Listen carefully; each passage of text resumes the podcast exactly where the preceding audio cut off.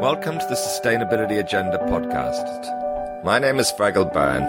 Every week I speak to leading figures from the world of sustainability and explore the sustainability agenda in marketing and strategy, technology, innovation, investment and finance.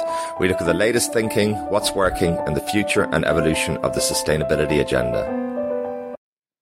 I'm very pleased today to welcome Dale Jamieson to the Sustainability Agenda.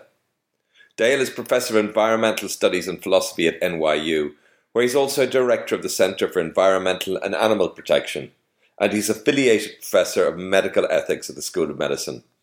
Dale is a scholar of environmental ethics and animal rights and an analyst of climate change discourse. He is an author and editor of various books, including Reason in a Dark Time Why the Struggle Against Climate Change Failed and What It Means for Our Future. So, thank you very much, Dale, for joining me today on the Sustainability Agenda podcast. I'm very much looking forward to talking to you about your work as a philosopher in the area of climate change and the environment. Maybe before we start, can you tell us a little bit about your background and what you do? Sure. So I'm professor of environmental studies and philosophy with appointments in the law school and also in the medical school and the School of Public Health here at New York University. And it's been a long and winding road, uh, too long and too winding to really tell the story here. But let me just say that I grew up in California at a time when California was pretty paradisical. And I think in many ways, uh, I've been wanting to make California and the planet great again. It's probably been one of the motivations of, of my work. And that's taken me to all kinds of places, including to fairly technical studies in philosophy, philosophy of language, and philosophy of science, and then broadening out again uh, later with work on climate change and environmental philosophy. Brilliant. Yeah, yeah. Um, I, I, mean, we face uh, a, a, series of, of, of, huge interlocking environmental, social, and, and uh, I mean, we're in the middle of a COVID crisis and a political crisis in America, I guess. Um, uh, but uh, amongst all of these uh, challenges and crises, what, what is on your mind particularly right now, Dale, and, and worries you the most? Right. Well, with with climate change, um, I, I think you know, it, it is such a broad issue that manifests in every domain of life. It's, it, you know, it, it, it's very difficult to know what to focus on because if you focus on one thing, you're, you're neglecting other things. So there always has to be some voice that says, well, what about this? What about that? We're not really paying attention uh, to something here that we should be paying attention to. So the two aspects of climate change that I've been most concerned about lately are first what you might think of as the metaphysical challenges of, of, of climate change, the way a rapidly changing world unmoors us from the traditional sources of meaning in our lives. And then the second challenge has to do with the way that climate change interacts with our political institutions.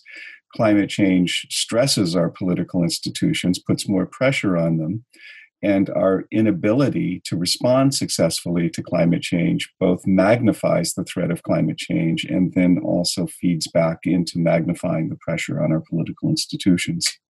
Yeah, vital questions, and hopefully we dig in a little bit on on, on those late later on. Um, a, a, an easy question just to begin with, maybe. what, what do you think of the roots of the environmental crisis? What can we say about that? Well, you know, I, I hate to put it this way, but if there's some secular notion of original sin, um, that that would probably be it. Um, you know, I we we tend to see ourselves still uh, as sort of somewhere between God and the animals. You know, maybe a little lower than angels or something. Instead of seeing ourselves really as you know these these African apes, the fourth species of, of, of African apes, that have certain capacities and certain abilities that certain things we do pretty well and certain things we don't do pretty well. And one thing we don't do very well is to manage an entire planet that is now populated by 7.4 billion of us with incredible access to to technology. So there's a way in which i think the environmental crisis is sort of the inevitable outcome uh, of an overpopulating, over technologized, uh, hubristic uh, species uh, that, that's gotten its hands on some very, very powerful um, you know, technologies that were unsurprisingly incapable of managing either the technologies or ourselves. Right, right. I mean, it's interesting you, talk about the population there, and and uh, also, I guess, no mention of, I guess, economics or um, uh, capitalism there. Well, you know, part of the problem w- with these big notions like capitalism is, you know, that it's not really very clear what people mean by them. You know, in in in, in this country, to be a capitalist is to be a good thing, unless you're in the academic world, in which case to be a capitalist is a bad thing. Um, but to really understand kind of what's behind these emotive terms, you know, we, we, we, we, I think we can understand them in lots of different ways. So, so let me just give you two examples. My parents had, I grew up in a family whose family business was the California equivalent of a bodega. Do you know what a bodega is? Does that translate into British English? I don't know. In Europe, possibly, yeah, but yeah, um, yeah. It's a little place where people came and they bought and sold, you know, everything from beer to cigarettes to juice uh, to whatever. And so I sort of grew up in a family in which, if, if, if, that's capitalism, you know, namely these simple transactions between people, that didn't look like such a bad thing. Um, you know, people yeah. got what they got what they wanted. We were able to eat, and I was actually able to get a decent education. If by capitalism we mean what goes on with Facebook or with Exxon or something or something like that, then that's pretty indefensible for anybody who just doesn't own major major pieces of those of, of those companies. But I like to talk about those things as crony capitalism essentially. Yeah, yeah no, absolutely, absolutely. I mean, I, I, don't want to use the N word because it gets overused with these neoliberalist, you know, neoliberalism. But it's clear that there's, you know, a particularly financialized, globalized, deregulated, and, and, and you use the, the word, you know, crony kind of capitalism that's been in place for decades, or been growing and, and, and becoming more powerful and having, you know, greater and greater impacts at the uh, beginning of, of, of, your wonderful book, Reason in a Dark Time, um, uh, you, you, you, write, uh, we can now begin the process of understanding why the global attempt to prevent serious anthropogenic climate change failed and begin to chart a course for living in a world that has been remade by human action. And, and, and uh, that's very interesting because so much of your work is, is that you're looking at the moral, the ethical, and philosophical. Um, and uh, I'd be interested to get a sense of how they, they interact with the pragmatic yeah, well, so actually, you know, the fundamental challenge that any person faces in life, wherever they live, is is how how should I live? How do I how do I go forward? Um, and this is a question that you face if you live in East London. It's a question if you that you face uh, if you live in Bangladesh and and and and, and anywhere else in between. And in some ways, um, that is always a rough question because the world is an always changing, always challenging place. And each of our individual lives always ends in death. Um, no, no matter how much we may try to pretend that's that's not the case, and we need to sort of have some attitude towards what what it is to live a meaningful life in in that context. And the problem with that climate change forces on us in, in, in many ways is it sort of takes all of the challenges that we would ordinarily face anyway of you know of, of trying to create stable lives and stable societies and just societies on a changing planet a planet that has its own ideas about about what to do. Uh, and you you might say that we put an unforced error on top of that.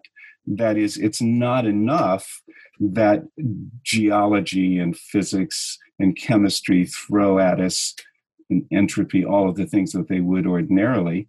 We also are remaking the planet in, in ways that are incredibly rapid and uh, and collectively caused, but individually unintended.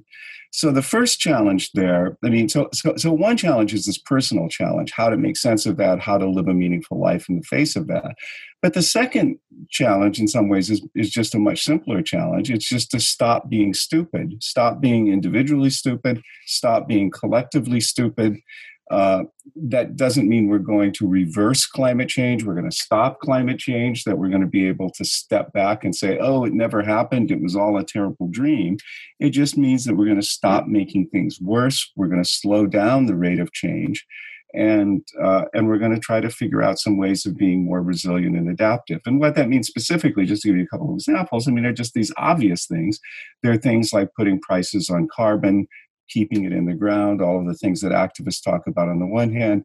And on the other side, it means that when we go around and build things that are going to hang around for 20 years in the future, like, you know, houses and buildings and wonderful seaside resorts, uh, we need to plan for the fact that the earth is not is not going to be stable and, and, and, a lot of these investment decisions that we're making are, are also are, are stupid investment in you know decisions over a 10 or 20 year timeline so it's a combination of incredibly profound challenges about how to live in the face of this, combined with, in a way, things that ought to be very simple.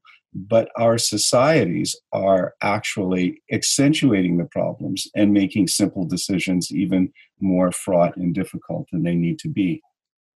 Yeah, I mean, I, I think that's something that's very interesting in your work. This the idea, I guess, uh, that that ethics and morality don't work very well with problems like uh, climate change, or they haven't evolved in in a, in a world where where climate change, the kind of uh, uh, issues that uh, climate change brings up, where cause and effect is uh, you know distributed over time and space and and, and different actors and so forth. Right. Uh, so, so one of the things that I think is most disturbing about events uh, in in in my country and in many countries in Europe as well is that as individuals, the uh, our resources for problem solving are incredibly limited. You know, we have short time horizons. We're sort of in cap- attention is an extremely scarce resource. I mean, all of these things that cognitive psychologists study. So, what we've done is we've managed to build institutions that make us a little bit smarter than, than, than we are as individuals. Now, these institutions are far from infallible. They don't work very well when it comes to dealing with really complex problems, even problems like climate change. Um, but things like governments, like institutions of expertise, uh, these forms of collective decision making allow us to do a little better than we would do on our own.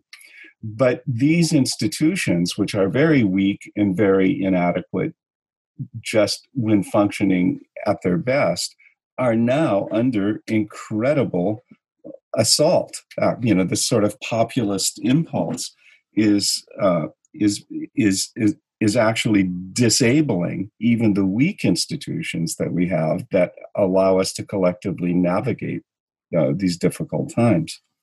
Yeah, yeah, yeah. Uh, uh, very interesting. I mean, because out of the out of the institutions, I guess, such as they are, working as such as they are, um, we the, the the environmental crisis have tended to be framed in in in, in very scientific and and indeed economic terms um, and uh, ethics, morality, which are the heart of your work, less so.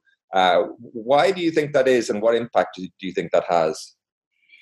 Well, you know, so that's so. This is a really deep question, and in some ways, I think it really goes back to the post-war culture of the 1950s and 1960s, where the countries of the West, particularly the United States, had this idea that we were beyond ideology now, that sort of all, all of the problems of the world were now under control and, and could actually be solved by experts and sort of people should just sort of shut up and get on with the business of consuming uh, and of course that was a silly view and it was a silly view that was fed by the global dominance that the united states in particular with a few other countries had uh, in the post World War II era.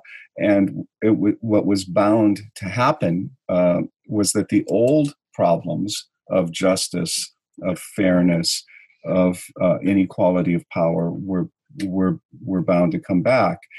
And mm-hmm. those challenges are implicit in every public decision that's made and they are not scientific questions and they can't be solved by science and in fact science recapitulates these problems by creating epistemological inequalities between between countries and between people and between social classes.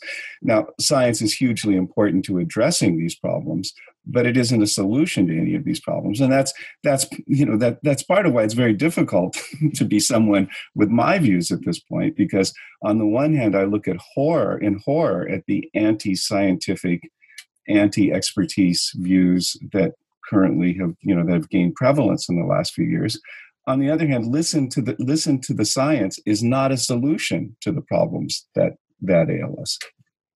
Yeah, yeah, absolutely. Um, and, and, and since, over the time frames when you wrote the book, which I guess was uh, one of the first books, I mean, it was pretty hard hitting. uh, you know, why the struggle against climate change failed. Um, uh, how has your view changed since then?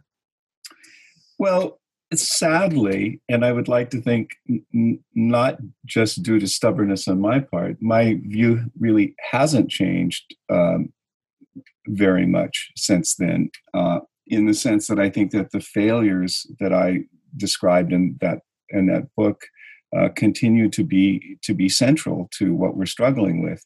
I would say that a couple of things have come into sharper relief since I wrote that book and and and one of them has to do with this whole sort of political dimension of climate change, the domestic political dimension of climate change.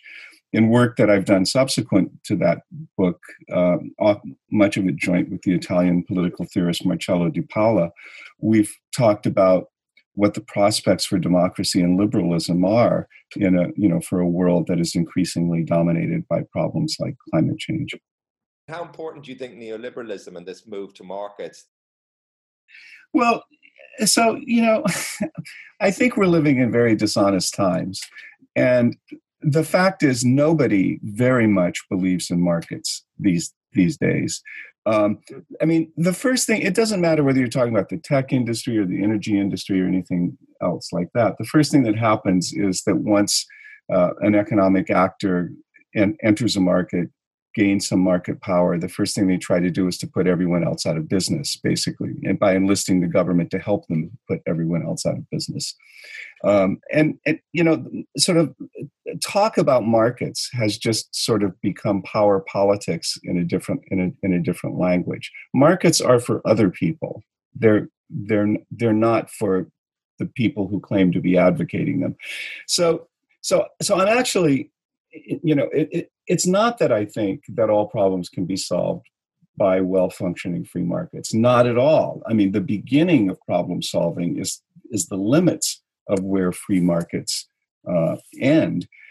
But the but the problem is is that is that people who advocate markets don't really believe in markets, and then many of the critics of capitalism and neoliberalism are not actually reacting to the failures of markets they're reacting to the perfidy of these corrupt institutions that hide behind the rhetoric of market based policies.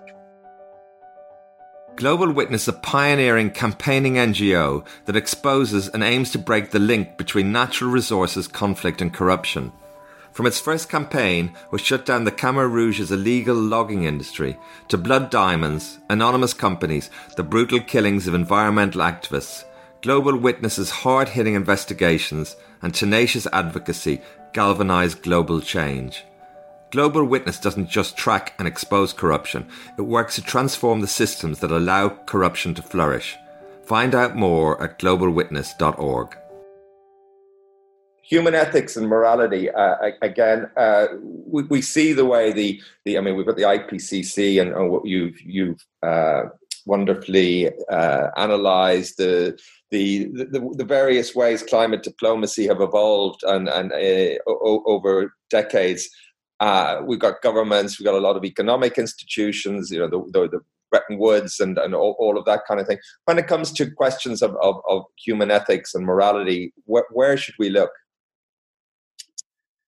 Well, you know, we have wonderful traditions, and um, and of course, we in the West have been way too provincial, you know, and sort of looking synoptically at other traditions. Um, but insofar as we sort of stick our heads out of our own culture and look around, um, I, you know, I think the traditions of moral philosophy and moral reflection, uh, you know, teach many of the same languages in many of these traditions. So, um, so let me, again, let me just give two examples. This point that I was making earlier that we're living in very dishonest times, in which you know liars are calling other liars liars, basically, is, the, is about as far as truth uh, seems to be getting in these times. But there's an old teaching in the Confucian tradition that the beginning of wisdom of wisdom is the rectification of names. Um, that's something we could Mm-hmm. we, we we I mean that's another way of saying we need to be truthful as the basis for sort of where you know any attempt to reconstruct an ethical society has to be ha, has, has to begin. So that's one point. The second point is to say that human life has always been rough. It, it didn't just start, you know, being rough in 1980 or 1990 or with the discovery of climate change. And so the human story in every culture, in every society, is some kind of story of resilience and adaptation and response to change. So, in that sense, we shouldn't see ourselves and the challenges that we face as being so exceptional or unprecedented the the world we're creating and the pressures we're putting on ourselves and the unnecessary and unforced nature of some of the challenges and the scale of them may be unprecedented but but but people have lived through really hideous things in fact you know world war ii for that matter essentially decimated much that was valuable in in in European culture. I mean, it was kind of an unprecedented horror. But within 15 or 20 years, there was a kind of rebound. It was La Dolce Vita in Italy. Um, it was all kinds of things that were happening all over the, the continent. And that didn't in any way mean, it didn't lessen the horror of what preceded it. It just tells us something about the resilience of individual people in being able to live their own lives with meaning and fulfillment, however horrible the circumstances from which they have emerged or are still living in. Yeah, yeah. Because in, in I think in a recent talk uh, on YouTube, you were talking uh, about about um, the vulnerability of of lim- liberal democratic I- ideals to the changes that are underway and coming back to what you were saying, maybe the the political structures in place are, are, are, in some ways not fit for purpose. Before you even get to look at the, the environmental crisis, it's hard not to, you know, the world is out of balance in so many ways. You know, huge, massive, you know, military bud- budgets, you know, trillions, tens of trillions of dollars in offshore tax havens, you know, continuing poverty at the same time as massive concentration of wealth that's before even you know uh, thinking about the ecological side of things yeah and those are examples of what i would call these these stupidities that help to just you know structure the problems the problems that we face. I mean a world that is radically unequal and unjust is a world which is very ill equipped to approach almost any problem that it that it faces. I mean we see this now with the covid problem.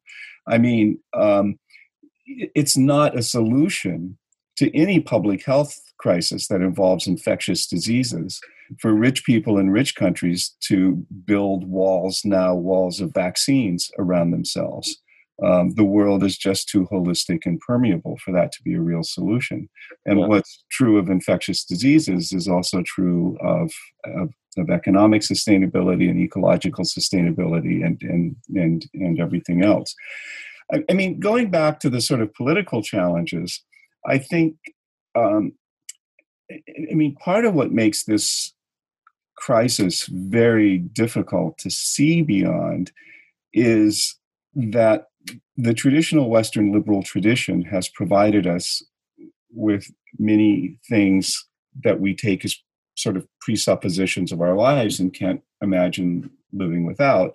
And those things include the ability to express ourselves freely, even when it annoys other people, uh, the idea of having a private sphere, a private domain where we can make choices about how we want to live and who we want to live with and how we want to live with them and so on.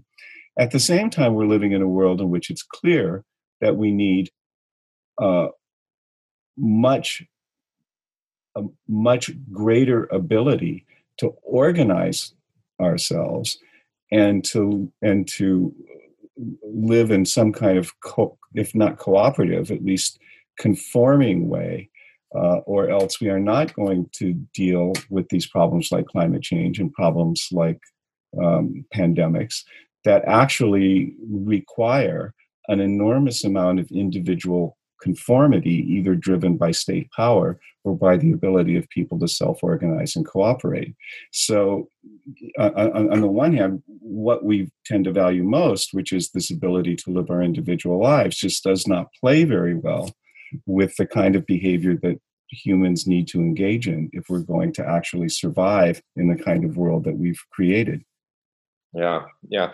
Um, it, it, interesting. You use the word stupid. Um, what, what do you mean by that? I, it's, I suppose it's a, a, bit apolitical. It's saying it's stupid because there are power relations here as well. There are economic forces at play. You know, there are there, there are some of these decisions that are made. They're in the interests of particular economic groups, and be it a corporation or you know wealthy individuals and so forth. So these decisions are made I, I just wondering, you, you, you meant, used the word stupid a few times. What, what does it mean? And what does it mean if we keep making stupid, stupid, you know, decisions? Yeah, honestly, that is a great question. So, and it, you know, and part of what is complicated, I think, about all of these issues is that, is that on the one hand, you're absolutely right that there are structures of power and domination that seek to perpetuate themselves that condition and underlie everything we do. So,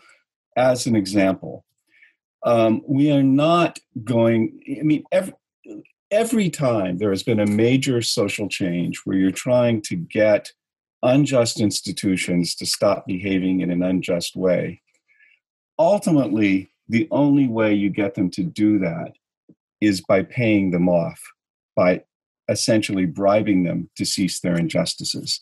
So the classic case of this, of course, was the British abolition of slavery, right. where it wasn't the slaves who were compensated for the injustices of slavery, it was the slave owners who were compensated for giving up yeah. their injustices.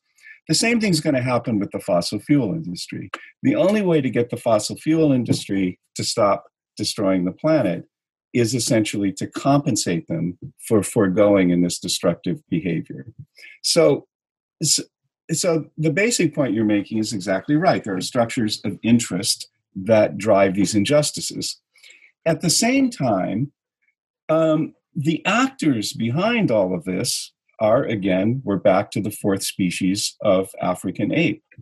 And how we construct an idea of our interests uh, you know, the, I mean, the idea of what my interests consist in is not something that's given to me by God or by the structure of the universe or anything like that.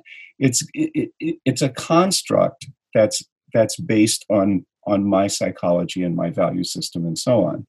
So so and that and that's where the stupidity enters. So so let me just again make this vivid by I mean, suppose that you happen to be a billionaire.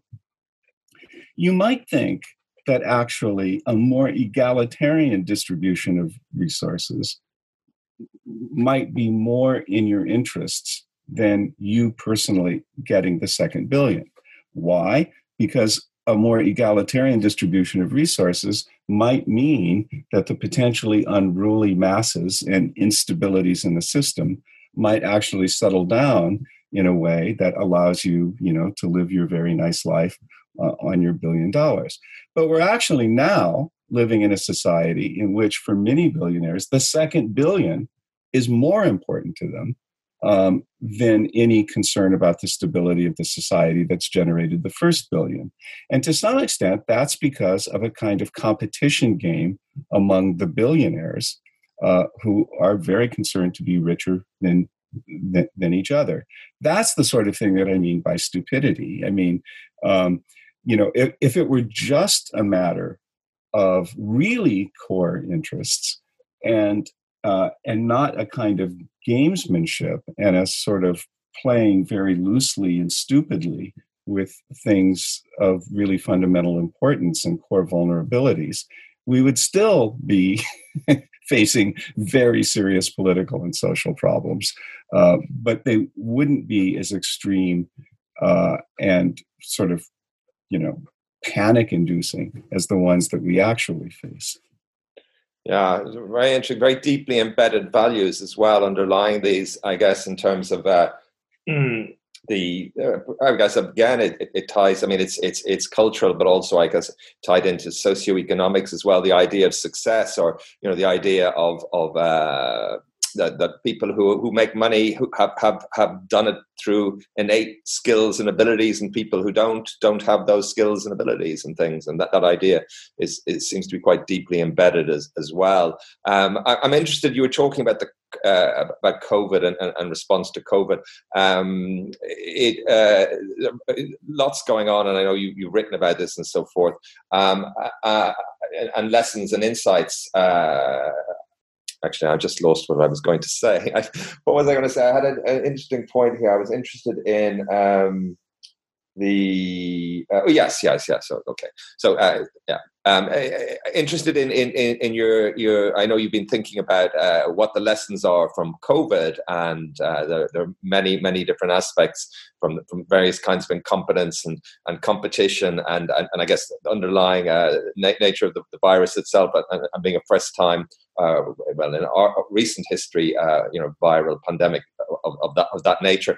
But um, you know, there, there was an idea in the air until quite recently that um, you know this idea of a globalized economy that that that really uh, it, it, was all global and there was very little that governments could really do. Um, you know big institutions and there was so much money and capital flowing and so forth. But what we've actually discovered is that that's far from being the case. In fact you know we're, we're now checking our, our, our, you know online news every every few hours to find out what we're allowed and not allowed to do um, which which uh, uh, presages a, a very different vision of, of the way in which the state can be an actor um, and this this can possibly be a, a, positive thing going forward. I mean, certainly it can go various different ways. I'm just wondering what you think about that.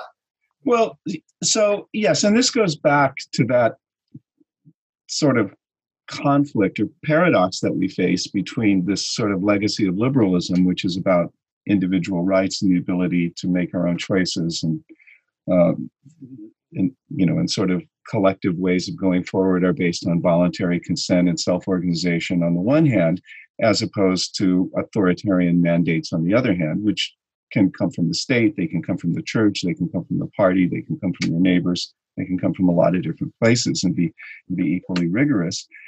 And, um, you know, and here I think, as you know, when I wrote the climate change book, in some ways, my main concern in Reason in a Dark Time was to sort of give people a good slap in the face and say, look, let's grow up and recognize that we failed to solve this problem because there's no way forward without you know that that that's any good that doesn't recognize and come to terms with the failures. As long as we keep pretending that you know one last chance to save the planet it's all good it's all you know positive we just need to I I mean, that's just a recipe for success. And I think there's something like that that's very much going on with the COVID thing. I, I mean, what cannot be spoken of, at least in the United States, is that when it comes narrowly to addressing COVID, the Chinese response has been the most successful one. Now, there's all kinds of reasons to not like the Chinese government, the Chinese Communist Party, its role in the world, any number of other things. But if you don't at least recognize the fact that the ability to mobilize people and to create conformity around public health mandates, along with a respect for the competence and science that back them, uh, it was absolutely central to addressing the pandemic, then I think we're disabled in even understanding the core of our own of our own failures, which I think essentially are around a disrespect for expertise and an inability in our system to get people to self-organize and cooperate and create behavioral conformity in a way that is necessary to address this this this problem. Yeah, I think there's definitely a, a, a, a real polarity in, between you know countries like Britain with the no such thing as a society and and and some of the more collectivist or you know Confucian ideals, whatever else is going on in China as well, as as as you say. Um, uh, but that's very interesting. Um, you, talk about the. Uh, I'm interested in in coming back to the, the, the moral perspective and thinking because, as you say, it, it, always comes back to, I guess, to to, to an individual uh, uh, uh moral perspective. How does that play out socially and just um, an individual moral? you know, what what what what determines whether it's a, moral high point in a society or, or, or, or, less so. And I'm also interested, I guess, in this. Uh, I'm sticking to questions here, but this this question of um, we tend to think about, you know, uh, when every time we go out and drive the car or go shopping, and and you know, increasingly aware of the, our, our carbon footprint and and and you know what's how, how to balance that or to be fair or you know, the, the, the moral side of that weighs upon us i think uh, certainly in s- some segments of the, the population. What about the, the the the you know and you can see that playing into people's decisions about you know what's going on holidays or uh, flying versus driving or, or, kind of things like that. What about when it comes to being part of a society that's not working you know? Yeah. and and so how, how, how, do, how do you, what would a moral lens, how, how would that, uh, how would you look at, at, at, at what am I trying to say? How would a moral lens frame that in terms of understanding and action? I really have built in too many questions there. So yeah, so, right. No, yeah. So, so, so, that's good, Fergal. So, but so let's just take take a step back and the. So, in a way, the thing that was that has been missed, I think, in the political culture of the United States, certainly, and I think in the UK as well, in this sort of second half of the 20th century and present, is that every social change has at least rhetorically um, some moral commitment or some set of moral ideals uh, at its core.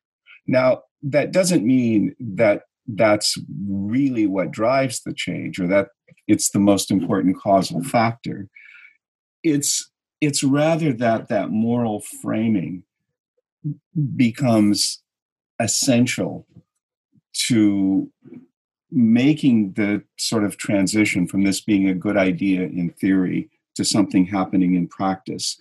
And it, it, really i think doesn't really matter what you know whether you're talking about the collapse of communism uh, you know which what brings people into the streets is not you know is is a sense of the moral failure of these states whether it's the kind of really remarkable change in attitudes towards same-sex relationships uh, where there's been sort of a real moral reframing around um, the nature of the family and and and and what it means to love someone.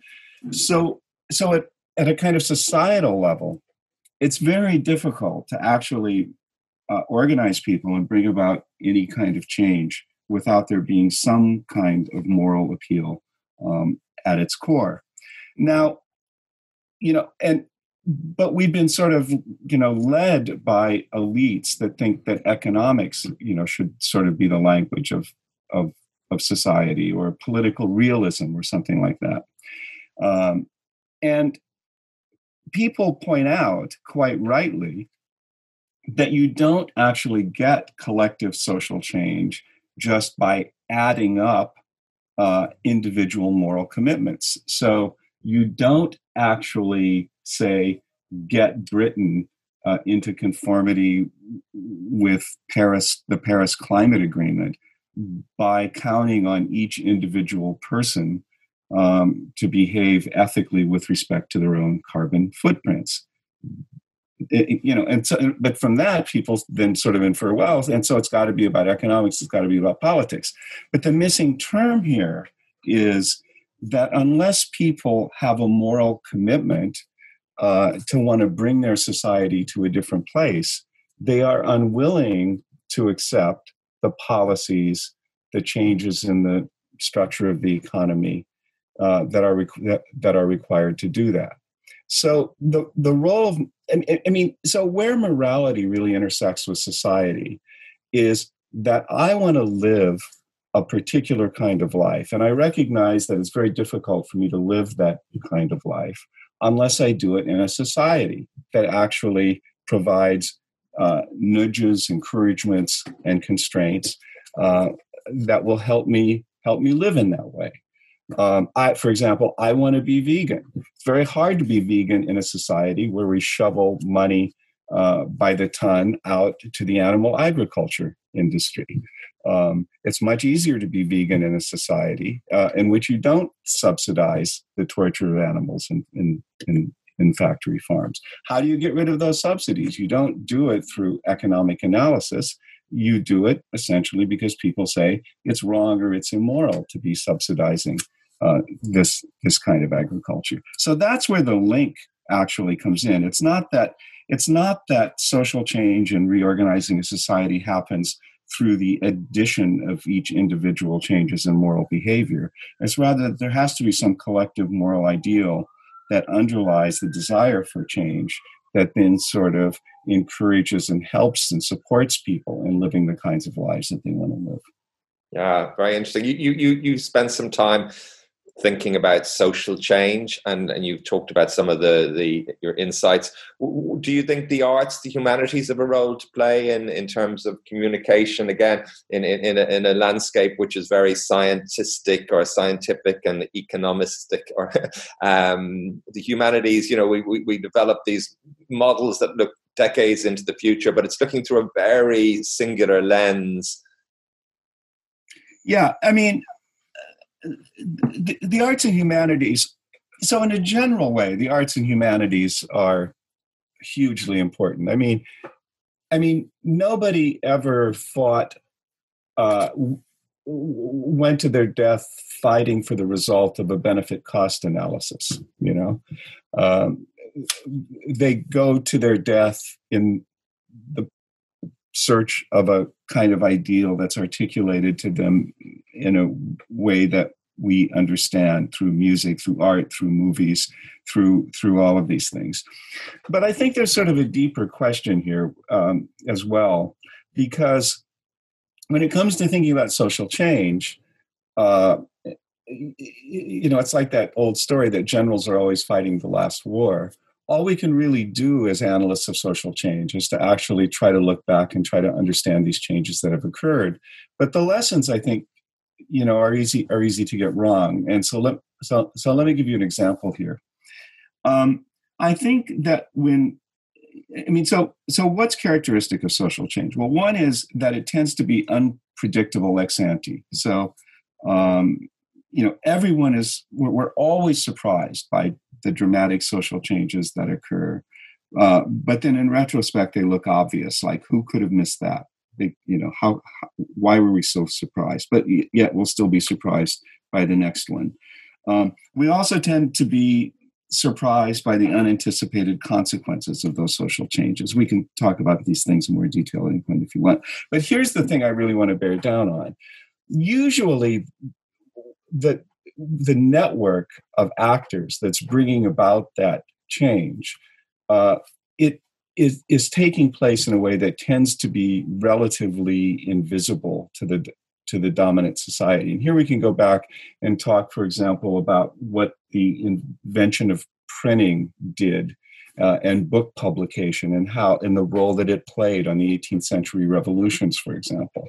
Um, you know a kind of new form of social bonding a new way of making communication a new way of creating social solidarities and diffusing ideas. I actually think is going to seem like a weird jump but but as we're recording this podcast there's just been a, you know a coup attempt in the united states um, or you might think the insurrection stage of an ongoing coup attempt in the united states. And much of the communication and organization and solidarity building among those who have been sort of trying to bring about a different political structure in the United States has come about through various forms of conspiracy theorizing and various dark sites uh, on, on, on, on, the internet. I mean, the best known one of these is, of course, the QAnon um, an, an analysis, but there are but there are others as well. And I think once we peel back these layers, um, what's going to become increasingly obvious is that there's been this system and platform of organization through the use of symbols that's very much like it, it is a version of the arts and humanities. I mean, QAnon is almost a kind of game, kind of multidimensional uh, uh, game, and I think it's done a lot to provide the kind of sinew and structure uh, for this political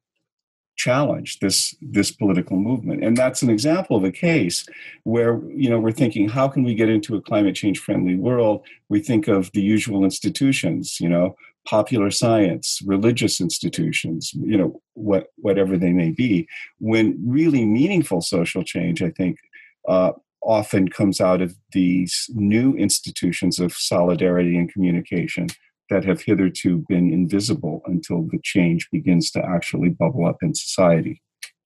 Yeah, very interesting. And and this question also of new communication media and this whole question of, I mean, there's such a polarized uh, uh, America, particularly politically, but also increasingly in, in, in, many other countries in the world.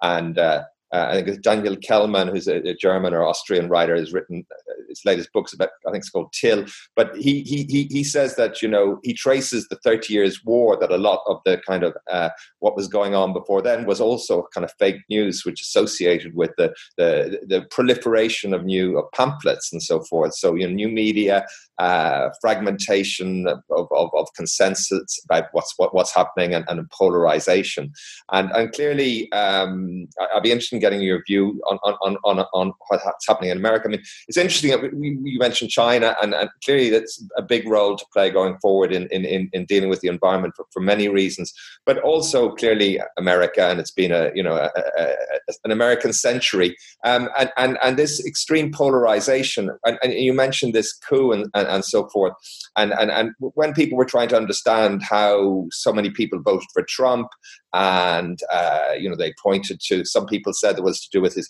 his understanding of the economically marginalized and the excluded and and you know and the genuine concerns of segments of the American population. But when you see the coup and so forth, you, you see that it, it, was a much broader uh, group of people, at least involved in the coup, but that you know there were other motivations that not purely you know economic exclusion that there are other values that are coming into play that are very important and similarly you know looking at america when it comes to climate change there are very uh, deeply uh, opposing sets of, values around around uh, climate change and uh, understanding it and, and it's not necessarily that ignorance it comes is is is an issue because you know some sometimes the people who have the strongest views pro and and uh, that understand it the best or understand the least know know more. So I just wanted to get a little bit of a, a, sense of what you your sense of the I guess the values that are in play in this kind of polarized political moment. Yeah. So um, so let me give you two different ways of looking at this. One is just in a narrow way at the Trump phenomenon. Basically, um, the United States has been polarized now for some time um, around uh, these issues of inequality um, combined with a set of social issues regarding you know feminism and race and so on. And and trump the trump phenomenon is primarily just the republican party plus racial resentment. Um, that's what elected trump and that's the core of his voters. And this is actually well documented in the in the political science analysis, particularly of the 2016 election. It's a bit early for the right. for the for the 2020 election, but there's something deeper at work here, and um, and and, and part of it is this. So the so compared to European societies, the United States has never really been at least in in my lifetime, a very political country in the sense that we have never had very high levels of of, of, of voting. Our political parties are not very ideological. They're not very ideologically consistent. Um, they've always been sort of coalitions of interest groups. Um, you know, even in Britain, when parties run on manifestos that they're then expected to implement, um, political party platforms in this country have never been much except statements of aspiration. And in the last election, the Republican Party didn't even have a didn't even have a platform. Um, so, on the one hand, the United States has never been a very political society in the sense in which European societies are political. Secondly, the American, going back to the Constitution and then the practices that have grown up around that, have created extremely high barriers of entry for political participation. Now, yes, you can write letters, yes, you can show up at a meeting and so on, but any decision, any political decision that's made in the United States is just full of layers of review, reflection, what in the political science literature are called veto players who can sort of take some decision and essentially keep it from happening and so on and so forth. And I think the combination of a sort of unpoliticized and unknowledge, you know, society combined with a very complex and distant political system, which is very hard to enter, has tended to create uh, kind of a, a lot a i mean it's a little bit like what marx used to call the lumpen proletariat except it's except it's much broader than that. It includes a lot of people you know who are economically quite well off but just a large population of people with no particular ideology who just feel incredibly alienated from the governance of the society.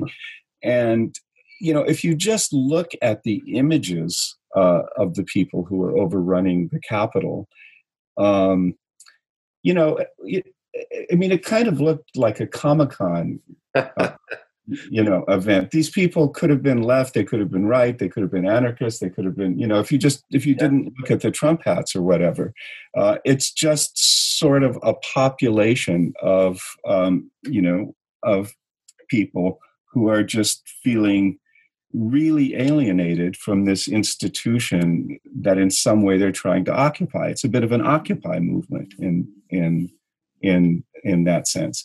They're the tip of the spear of the spear. So underlying that is that whole structure of interest and, and and power and racial resentment that we were talking about. But then on top of that you also have this i think growing and growingly increasingly militant uh, population of people who can sort of be turned in a lot of different directions in terms of political causes, um, but are sort of primarily motivated by, you know, alienation, anger, and enti- in the sense of entitlement. Yeah, and when it comes to the the uh, attitudes to the environment and to climate change, is there a connection?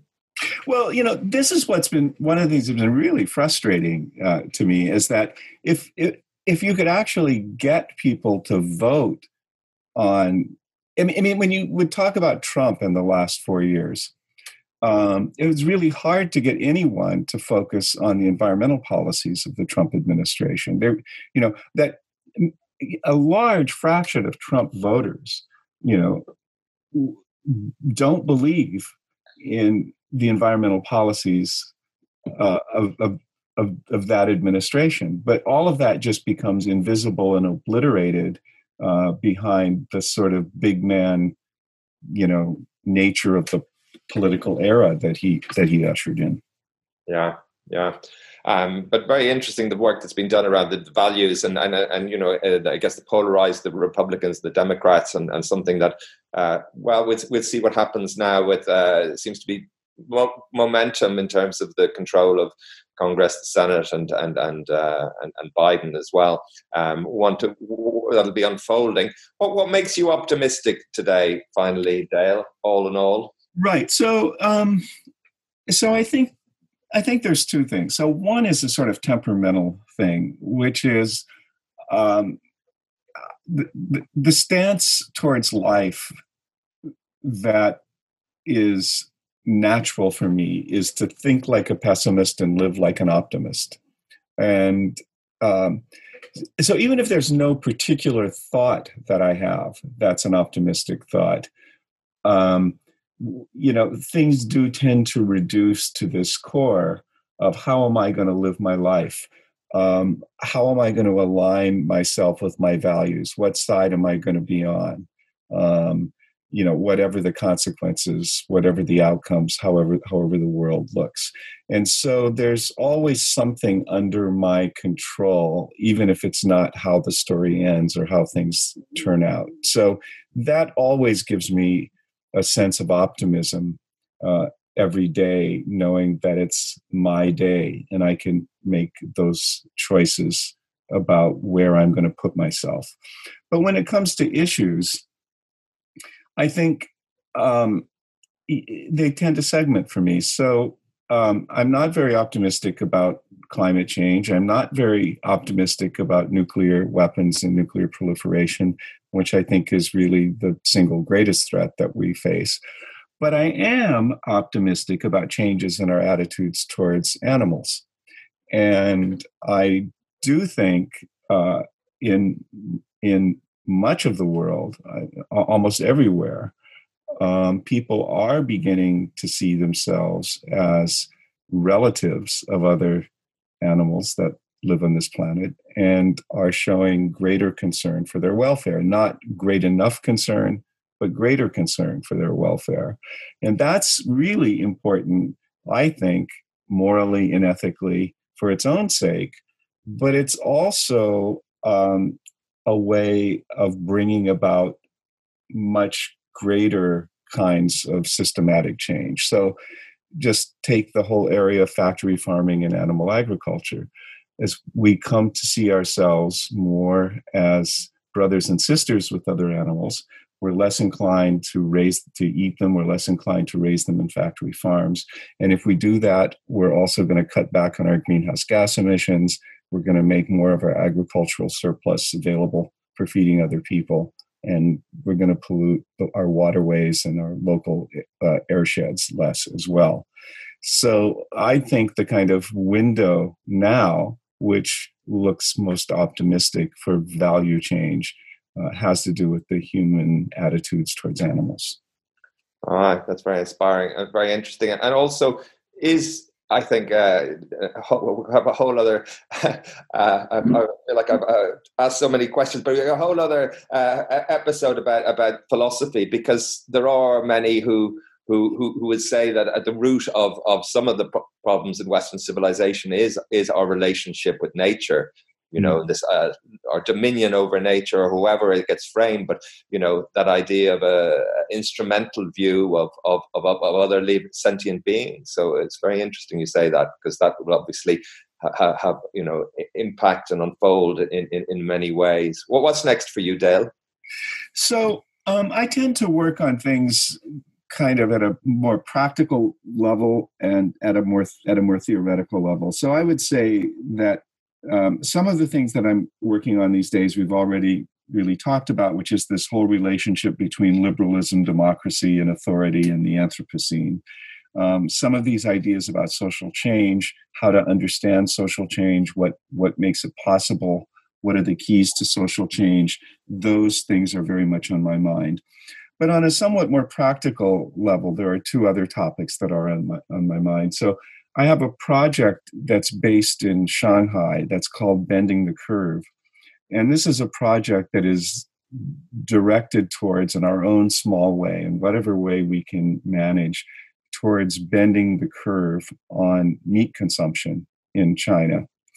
Um, and that's a hugely important issue, um, whether we're talking about uh, sort of the ecological health uh, of China as a country, whether we talk, whether we're talking about the health of Chinese people, but also uh, a lot of the future in terms of greenhouse gas emissions depends on how meat heavy uh, the diet becomes in China, how far they go in the direction of Western dietary habits. so that's a project that takes a lot of my time and energy and concern.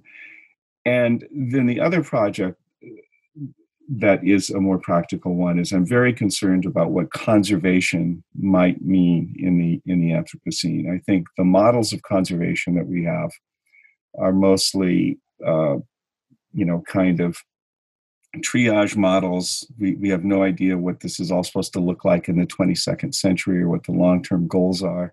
And we really don't have much sense of what real long term success looks like. We have tons and tons of conservation groups, each of which is doing good work and parades its successes. But collectively, it's clear that this is all failing. So I think we need some new imaginative thinking in that area. And that's one of the things that I've been trying to start thinking about. Well, very, very full plate there, Dale, and uh, very interesting work. And thank you so much for for joining me today and, and sharing your your views, your research, your ideas, your inspiration. And I wish you the very best with your ongoing work. Thank you so much, Fergal. It's been a pleasure to talk to you. If you like what you heard today on the sustainability agenda, we think you'll enjoy Roman Krznaric's thought provoking new book, The Good Ancestor how to Think Long Term in a Short Term World, which explores how we need to expand our time horizons to become good ancestors and plan and take action that will resonate over the coming decades, centuries. Available online and in all good bookstores.